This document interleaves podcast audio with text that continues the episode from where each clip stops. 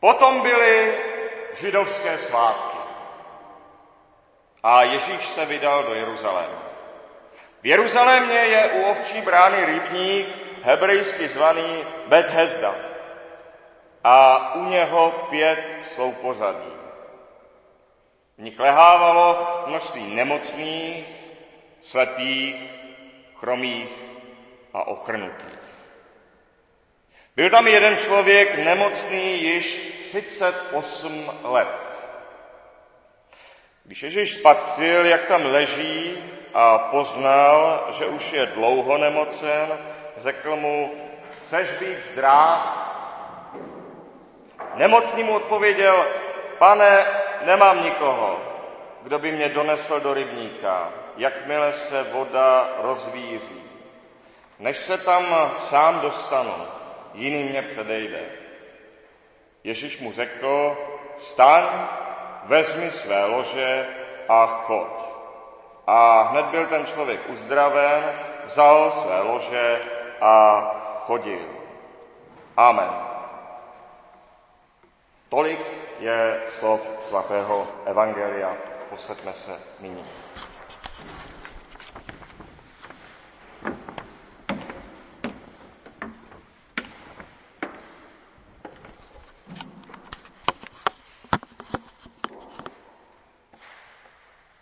Byly židovské svátky, začíná toto čtení. Zní to zvláštně cize, jako by s tím pisatel, tedy s těmi svátky, nechtěl mít nic společného. Nějaké ty divné věci, co dělají židé o svátcích. Přitom pisatel Evangelia Apoštol Jan byl sám žid a ještě dosti pravděpodobně jaksi žid z židů, Apoštol Jan měl zřejmě příbuzné nebo alespoň známosti mezi samotnými chrámovými velekněžími. Velmi pravděpodobně patřil k elitě té země. A samozřejmě Kristus sám byl žid a byl si to vědom a, jak si můžeme říct, byl na to hrdý a rozlišoval mezi židy a ostatními. Ježíš sám se bral za židovský národ. V minulé kapitole Ježíš řekl, spása je ze židů. Tečka. Ba dokonce, když později v rozhovoru se syropenickou ženou srovnává židy a ostatní řekne, nehodí se vzít chleba dětem, tedy židům, a hodit ho psům, tedy těm ostatním, tedy i nám. Takže pro Jana není problém napsat židovské svátky, jako většina z nás nemá problém, když se napíše české svátky. Nějak nás to netahá za uši. Taky o svátcích neděláme nic moc špatného. Naopak, to, myslím, můžeme připsat Čechům k dobru, že těch pár svátků, které skutečně uznávají, slaví s úctou. Alespoň třeba české Vánoce přivádějí cizince často k údivu, s jakou vážností jsou slaveny, jak hluboce jsou všemi lidmi prožívány. Protože cizině něco takového není zvykem. Problém je v tom, že českých Vánoc se stěží může srdcem účastnit někdo cizí. Někdo, kdo se tu nenarodil, kdo tu nevyrůstal, někdo, kdo už tu není dlouho. A stejně tak židovských svátků se stěží může opravdu srdcem účastnit někdo cizí, kdo se Židem nenarodil. O to jde i v dnešním příběhu. Sice slyšeli jsme, anděl páně čas od času sestupoval do rybníka a vířil vodu. Kdo první po tom zvíření vstoupil do vody, býval uzdraven, ať trpěl kteroukoliv nemocí. Musel tam tedy být první. Jenom ten první se uzdravil. Jenom ten, kdo u toho byl, u toho divu byl první, dosáhl uzdravení. Všichni ostatní ne. Problém je, že do něčeho, i když je to krásné, už se člověk nestihne vpravit. Už k tomu prostě přišel pozdě. Nebyl u toho od začátku. Když jsme zmínili židovské svátky, svátečným jídlem židů, takovým, dalo by se říct, národním jídlem židů jsou takové rybí karbanátky. Říká se jim gefilte fish. Já jsem to vlastně kdysi ochutnal, protože můj děda byl rybář a uměl spoustu různých rybích specialit a i, i tuto židovskou.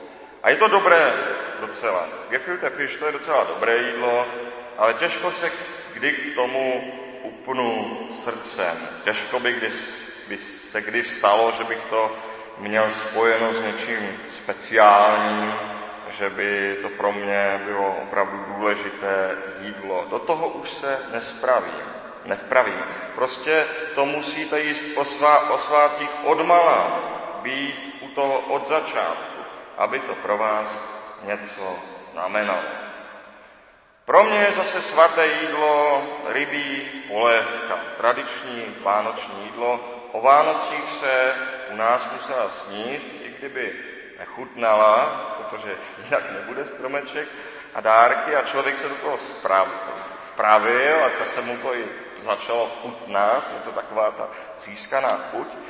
A dodnes, když s ním o štědrém dnu rybí polevku, mám zvláštní svatý pocit, připadám si zvláštně, zvláštně čistý, mám pocit, jako bych vykonal něco spravedlivého.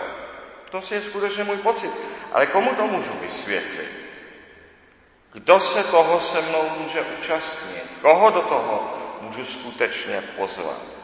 Tak možná při nejlepším vlastní děti, pokud jsou u toho od začátku ale prostě nedá se to úplně získat. Člověk by u toho musel být od začátku. A tak není nespravedlivé, že Bůh poslal čas od času anděla, aby čeřil vodu a že se uzdravil jenom ten, kdo tam byl první. A ne už další, kdo by do toho rybníka vlezl. Protože ten z nás, kdo byl u něčeho od začátku, kdo první něco objevil, se ani náhodou nehněvá na Boha, že mu to dal zažít. Není rozhodně rozčílen, že se něčeho takového zúčastnil. Rozhodně neřekne, kež by se to nikdy nestalo. Ale zdává za to Bohu díky. A tak vidíme, že lidé jsou zcela pevní ve svém přesvědčení, když mluví o krásách včelařství, když se mu věnují, nebo třeba pletení, když mluví o krásách, krásných pocitech při hře v tenis, nebo při boxování, nebo při koupání ve studené vodě, nebo při domácím pečení, při cukrářství a tak dále, toho, k čemu člověk přišel, ale u toho všeho musíte být nějak první. Musíte být ten první, kdo vlezl do vody. Za celým davem lidí už se vám zatím mít nechce. Nechcete ani moc, aby vám o tom někdo se světem v očích příliš dlouho povídal. Kouzlo mnoha věcí je právě v tom, že jste jeden z mála ve svém okolí. Kdo to poznal, kdo se tomu věnuje a rozhodně, rozhodně to není program pro všechny lidi. Rozhodně to není něco, v čem musí prostě najít štěstí každý. Věci, které člověk zažil, objevil jako jeden z mála, jako jeden z prvních, užívá někdy Bůh proměně života, k uzdravení, stejně jako posílal čas od času toho anděla do rybníka Betesda a ten, kdo tam byl první, se uzdravil. To byl boží čin, boží vůle, boží milosedenství. Stejně tak v našich životech ty věci, které člověk objevil jako jeden z mála, jako jeden z prvních, užívá Bůh někdy proměně našich životů k našemu uzdravení. Kdo něco takového zažije, jak jsme řekli, nehněvá se rozhodně na Boha, že to zažil.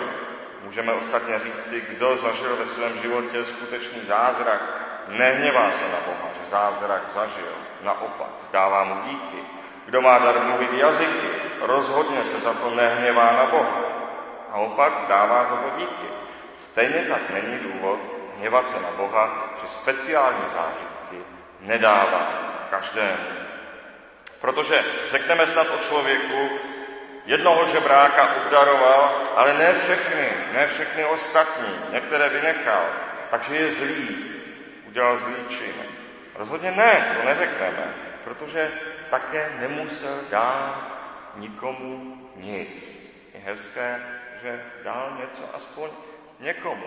Tak by člověk měl smýšlet.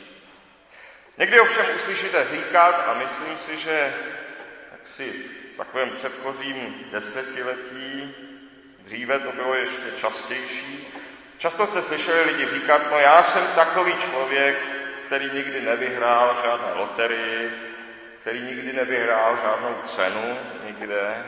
Je zvláštní, že o sobě takhle někdo mluví, je zvláštní, že někdo tohle o sobě řekne jako něco, co je u něj výjimečného. Na tom je přece každá loterie založena, že v ní většina lidí nevyhraje. To je podstata loterie, že vyhraje jenom jeden. Jinak by to nefungovalo, kdyby vyhráli všichni provozovatelé loterie prodělají. Je to založeno na tom, že vyhrává jenom jeden a ostatní prohrají. To je, to, taková je skutečnost téměř všech lidí, že nikdy nevyhráli v loterii. A ovšem také pokud se soutěže účastní opravdu hodně lidí, šance vyhrát je podobně malá. Jako u toho rybníka. Tam těch nemocných bylo opravdu hodně a ta šance, že tam člověk doběhne první, při té spoustě lidí, které tam chtěli, kteří tam chtěli doběhnout, ta byla dost malá. Člověk se nemůže divit, že to nestihl. Pokud chce člověk tedy zažít pocit vítězství. Je k tomu i praktičtější cesta. A nemilme se. Pocit vítězství je opravdu příjemný. Dobrý pocit. A lidi obvykle velmi povzbudí, když v něčem vyhrají, když jsou v něčem první, nebo možná druzí, třetí. A většinou je to povznese v životě. Pak se o to mohou opřít ve svém životě dát. Je dobré vyhrát. Je dobré vyhrát někdy první cenu. Ale pokud chce mít člověk šanci na výhru, musí se prostě účastnit menších soutěží. Řekněme prostě okresního kola. Kdybyste se účastnili třeba takového běhu kolem Loun, myslím, že možná někdo z vás má i šanci tam doběhnout první. Nebo protože se neúčastní tolik lidí. Nebo řekněme, eh, pokud se člověk účastní her, který zase tolik lidí nehraje, jako soutěží, který prostě se zase tolik lidí neúčastní, tam má šanci vyhrát. Výborné pak je, že v životě není jenom jedna hra, jenom jedna soutěž. Život nabízí mnoho různých soutěží, mnoho různých her, mnoho různých věcí, ve kterých člověk může být dobrý. Mezi lidmi, které člověk zná, a často výdá, může být velmi snadnou v jedné věci ten nejlepší. Ten nejlepší. Mezi všemi těmi lidmi, které znáte, může být poměrně snadné být v jedné věci opravdu ten nejlepší. Zvláště v té věci, které se nikdo z vašich blízkých nějak více nevěnuje. To není vůbec nepravděpodobné že mezi lidmi, které člověk zná, bude tím, kdo nejlépe ví, jak třeba různé věci opravit. Mezi těmi, které znáte, vy jste ten nejlepší mechanik. I když možná nejste ten nejlepší mechanik na světě, ale z těch lidí, které znáte, jste tím nejlepším mechanikem. Nebo tím, kdo umí nejlépe šít, i když třeba jsou jiní, kdo šijí lépe, mezi těmi, které znáte, jste to vy, kdo šije nejlépe. Nebo tím, kdo se vyzná nejlíp v autech, nebo kdo se nejlépe vyzná v medicíně, nebo v lécích, nebo, nebo třeba v zákonech. A zjistíte, že jste to nejlepší, protože lidé podobné věci potřebují a často sami řeknou, ty tomu rozumíš nejlépe, nejlíp z těch, které znám. Lidé sami vás pak vyhlásí za vítěze dnešním příběhu jsou konečně dva lidé, kteří vyhráli. Není tam jenom jeden, ale dva, kteří vyhráli. Jeden, jednak ten běžec, který první skočil do rybníka Bedhezda a dočkal se pravděpodobně zázračného uzdravení. A pak je to ten 38 let nemocný, kterého sám Ježíš vyhledal, kterého si tam všiml v tom zápasu, v tom zástupu všech nemocných. Dva vyhráli. Ten, kdo doběhl první do rybníka a tento ale mohl alespoň nějak ovlivnit. Mohl na ten běh za uzdravení třeba možná nějak trénovat. Ale pro toho mrzáka to bylo právě jako výhra v loterii, že zrovna jeho Ježíš oslovil, že zrovna jeho si Ježíš vybral. Můžeme snad hádat, že Ježíš za ním přišel právě proto, že zrovna jeho mu bylo nejvíce líto 38 let nemocen, to je hodně. Ovšem byli tam samozřejmě i jiní chudáci, čteme, ležela jich tam spousta. Na to můžeme pochopit, že pokud zde dnes sedíme, pokud nás Kristus oslovil, podobáme se s vámi nepočetným výhercům v loterii v tomto pokolení. Ano, v tomto městě, v této zemi, ba v celé Evropě, v tomto, kdo je v tomto pokolení vůbec křesťanem, jako by vyhrál v loterii. Počítá se mezi velmi nepočetné vyvolené. Je to nepravděpodobné, že by dnes člověk byl křesťanem. Je to nezasloužená výhra. Na to je třeba vždy pamatovat, zvláště v našem čase. Samozřejmě máme přemýšlet, jak zvěstovat evangelium tak, aby vůbec mohlo oslovit co nejvíce lidí, a to především běžných lidí, žijících tím nejběžnějším životem, to na prvním místě. Ano, to je naše povinnost o tom přemýšlet, přemýšlet o tom poctivě a dobře. Ale na druhou stranu, koho si Kristus vybere, koho skutečně dovede ke křtu a zapojí do své církve, to je jenom jeho věc, protože je pán pánů a král králů. Protože my u nikoho nemůžeme způsobit víru. Nemůžeme způsobit, aby někdo uvěřil, protože to může způsobit jenom duch svatý. A tak v něčem se ve svém pokolení podobáme výhercům v loterii. A ovšem, Kristus nás našel jako ty bídné, jako ty 38 let nemocné, jako ty, kteří by sami nedošli těm uzdravujícím vodám. Jako ty, kdo by na tom byli mnohem hůře, kdyby je Kristus nenašel. Také na to musíme pamatovat. Nakonec se podívejme na to, co se Kristus nebožáka zeptal. Přišel k němu, tomu člověku 38 let nemocnému a řekl mu, chceš být zdrav. To jsou dosti tvrdá slova. Si, myslím, že trošku citlivějšímu člověku, citlivému člověku by mělo dojít, že jsou to vlastně strašná slova. Chceš být zdrav. Někomu, komu je 38, to je 38 let nemocný. Nemůže pořádně ani chodit. To je hrozné říct mu něco takového. Jenom Kristus, jenom Kristus si může dovolit se takto zeptat. My bychom měli být velmi opatrní, abychom takto nepromlouvali. Nejspíš nám to vůbec nepřísluší. Ovšem, tady je opravdu Kristus, tak, tak to může ptát. My ne. Ovšem docela často není potíž člověka ani v tom, že nikdy nic nevyhrál.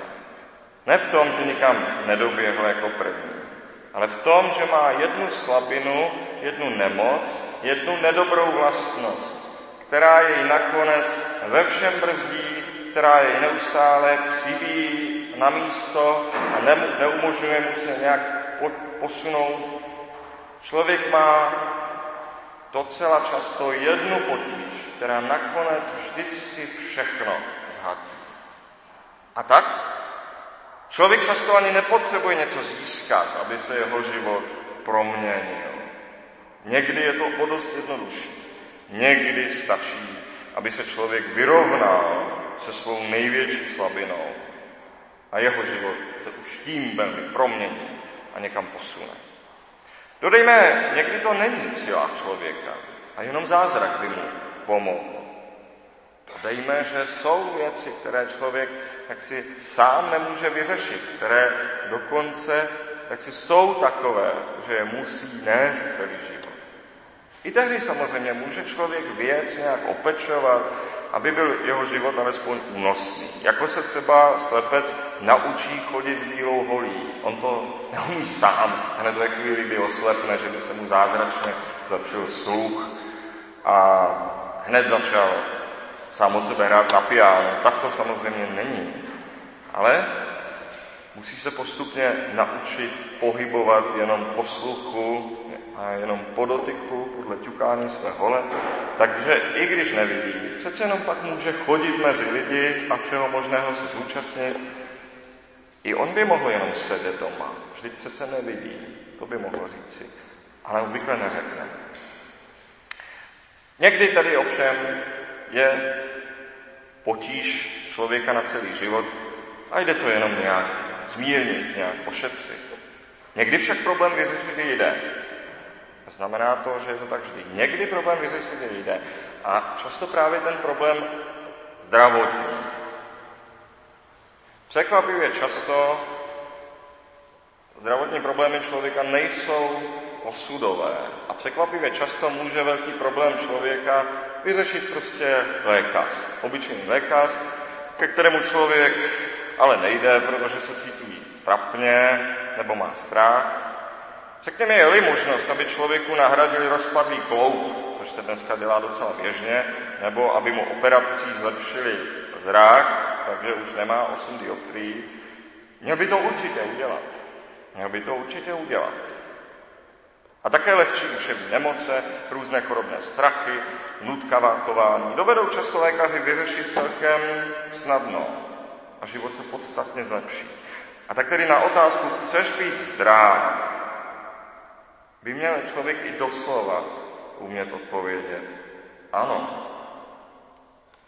A pak je to ovšem nemoc o poznání těžší a častější, a to tedy skončíme, tedy neřest člověka. Neřest člověka. Co je neřest? Neřest je navyklý způsob chování, který člověka nikdy k ničemu dobrému nedovedl a vždycky to nakonec dopadlo špatně a člověk to přesto vždycky provede znovu a vždycky to dopadne stejně špatně. A to jsou, pokud máme vyjmenovat pár věcí, to jsou třeba všechny ty plány na rychlé zbohatnutí, kterých mají někteří lidé sklon se chytat a vždycky to nevíde. Neřest je třeba věta, udělám to potom, aniž by si to člověk alespoň napsal někam do kalendáře, aby aspoň věděl, kdy to udělá potom. Je to ujímání se úkolů, aniž by člověk tušil, kdy je splní. Přeceňování vlastních sil. Je to opilství a obžerství velmi často. Je to snaha vyhovit všem a všem se zalíbit, opravdu veliká neřest. Je to hněv, kterým se člověk nechává unést a pak je mu to vždycky líto. Je to neschopnost udržet tajemství a pídění se po důvěrnostech. Velmi nehezká vlastnost. Takových slabin je těžší se zbavit, než podstoupit operaci. A většinou se jich člověk ani úplně nezbaví, jenom je musí krotit. Obvykle ta jedna slabina člověka si s ním zůstává stále. Stále s ním bojuje, stále bojuje s tím starým Adamem v sobě. A těžší porazit neřest, odstranit neřest. Těžší je to proto, že své neřesti člověk obvykle miluje. Obvykle je má velmi rád a sám ani není schopen nahlédnout, že by na nich bylo vlastně něco špatně. Vlastní neřesti člověku obvykle přijdou na sobě samém nejzajímavější a člověk je obvykle pokládá za, za, za svou nezměnitelnou povahu, za svůj originální rys, Jenom nikdo jiný si to nemyslí. Myslí si to jenom ten člověk sám. Všem ostatním jeho vlastnost přijde jako dosti obtěžující a také mimořádně běžná. Velmi obvyklá. Po každém novém životním nezdaru, tedy po každé chvíli, kdy se člověk zase cítí trapně, by měl stichnout a slyšet Kristovu otázku. Chceš být zdrav? Když člověk řekne ano a vytrvá v tom, nezmění své rozhodnutí, v tu chvíli je již na jiné cestě. V tu chvíli již nastala velká proměna. Jistě ne hned a jistě ne bez popítnutí. Přece se však nakonec z nejhoršího vyváže, protože ví, že Kristu na něm záleží a chce ji dovést do cíle. A nakonec ji jistě dovede. Ano.